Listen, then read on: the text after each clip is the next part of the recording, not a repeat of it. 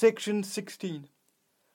I am of old and young, of the foolish as much as the wise, regardless of others, ever regardful of others, maternal as well as paternal, a child as well as a man, stuffed with the stuff that is coarse and stuffed with the stuff that is fine, one of the nation of many nations, the smallest the same and the largest the same, a southerner soon as a northerner, a planter nonchalant and hospitable down by the Oconee I live.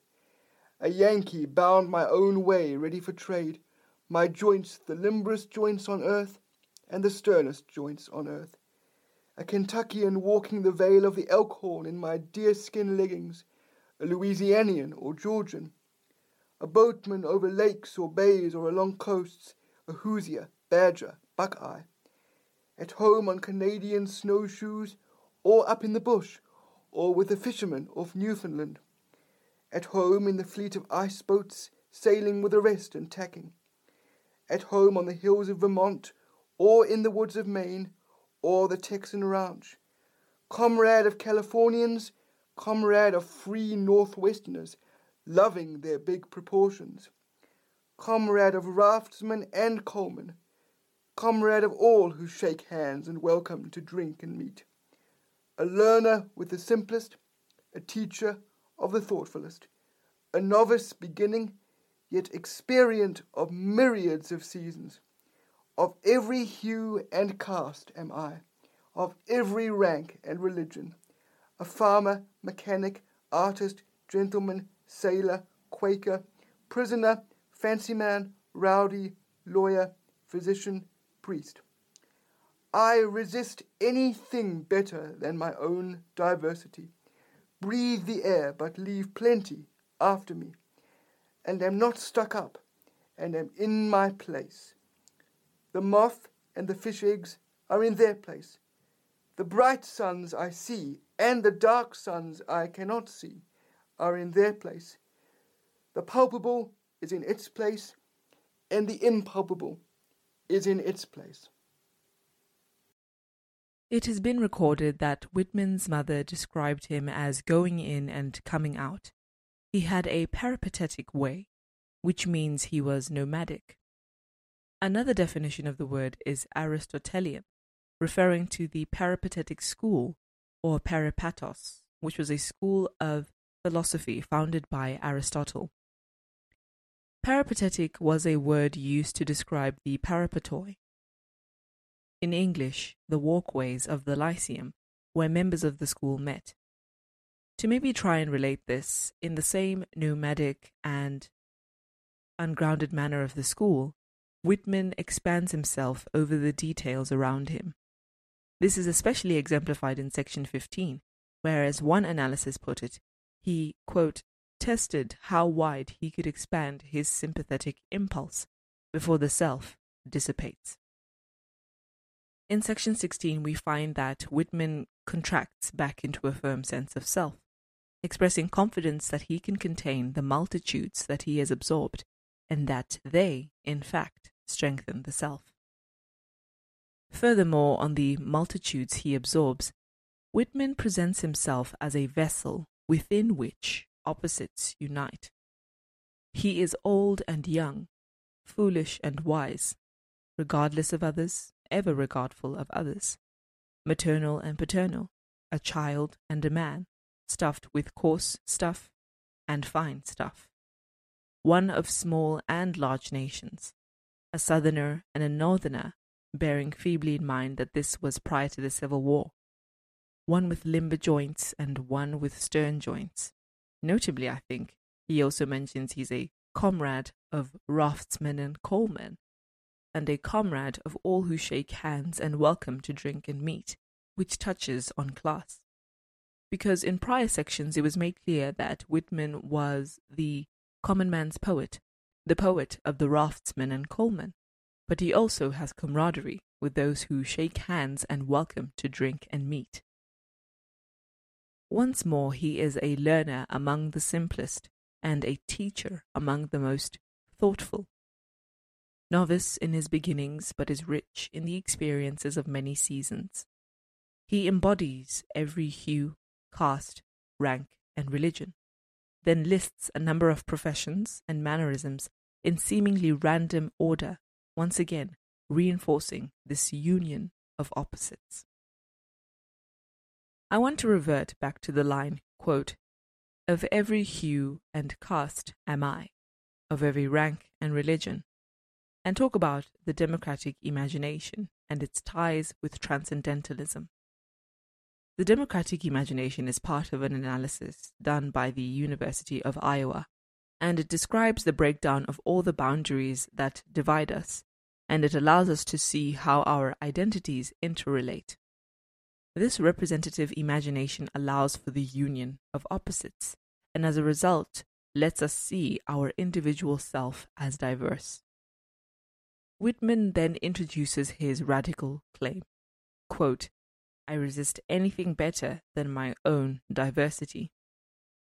From this section of his radical claim onwards, there is much gesture towards transcendentalism.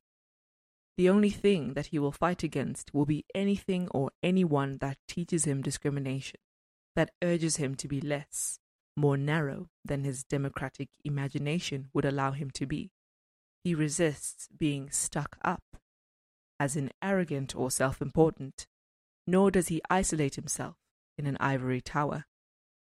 Rather, he will be, quote, in his place, just as a moth or a sun is in its place.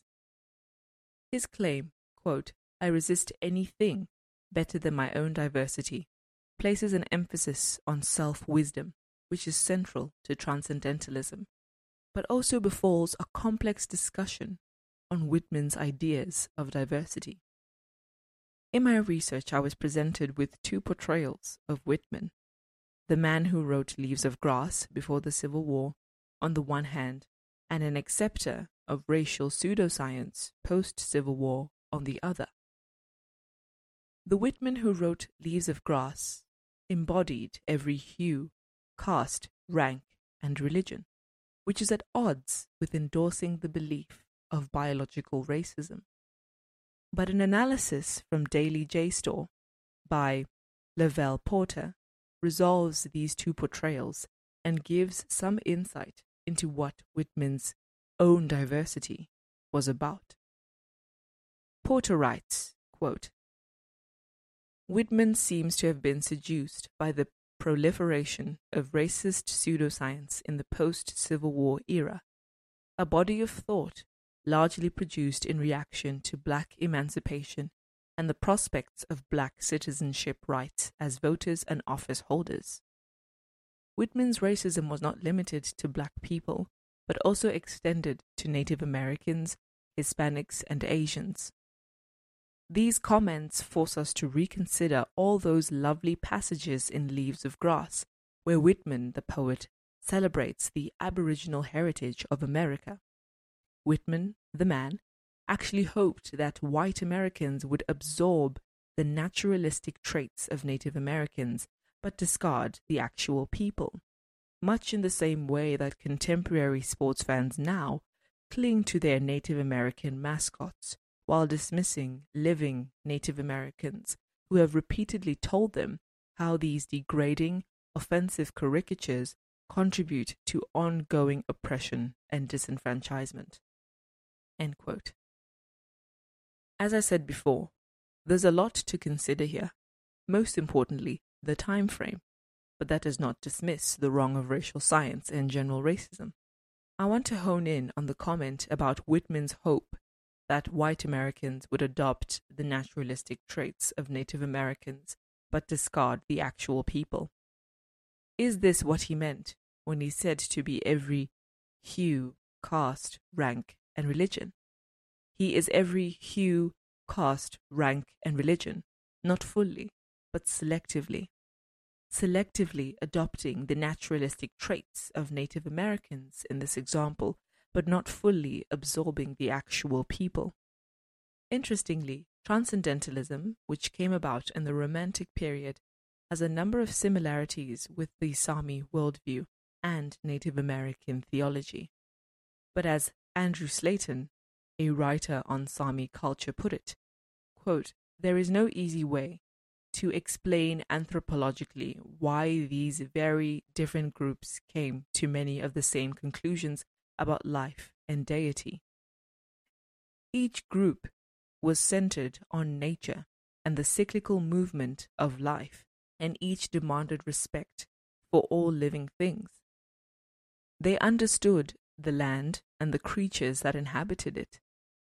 This is their common bond, an understanding that the modern world as a whole has missed out on. But their words speak for themselves, and there is still much to be learned from these fascinating groups of people. All of this is to investigate Whitman's democratic imagination, its qualities. In what way was it representative? What were its limits, and what were the nature of those limits? Would Whitman have this democratic imagination post Civil War?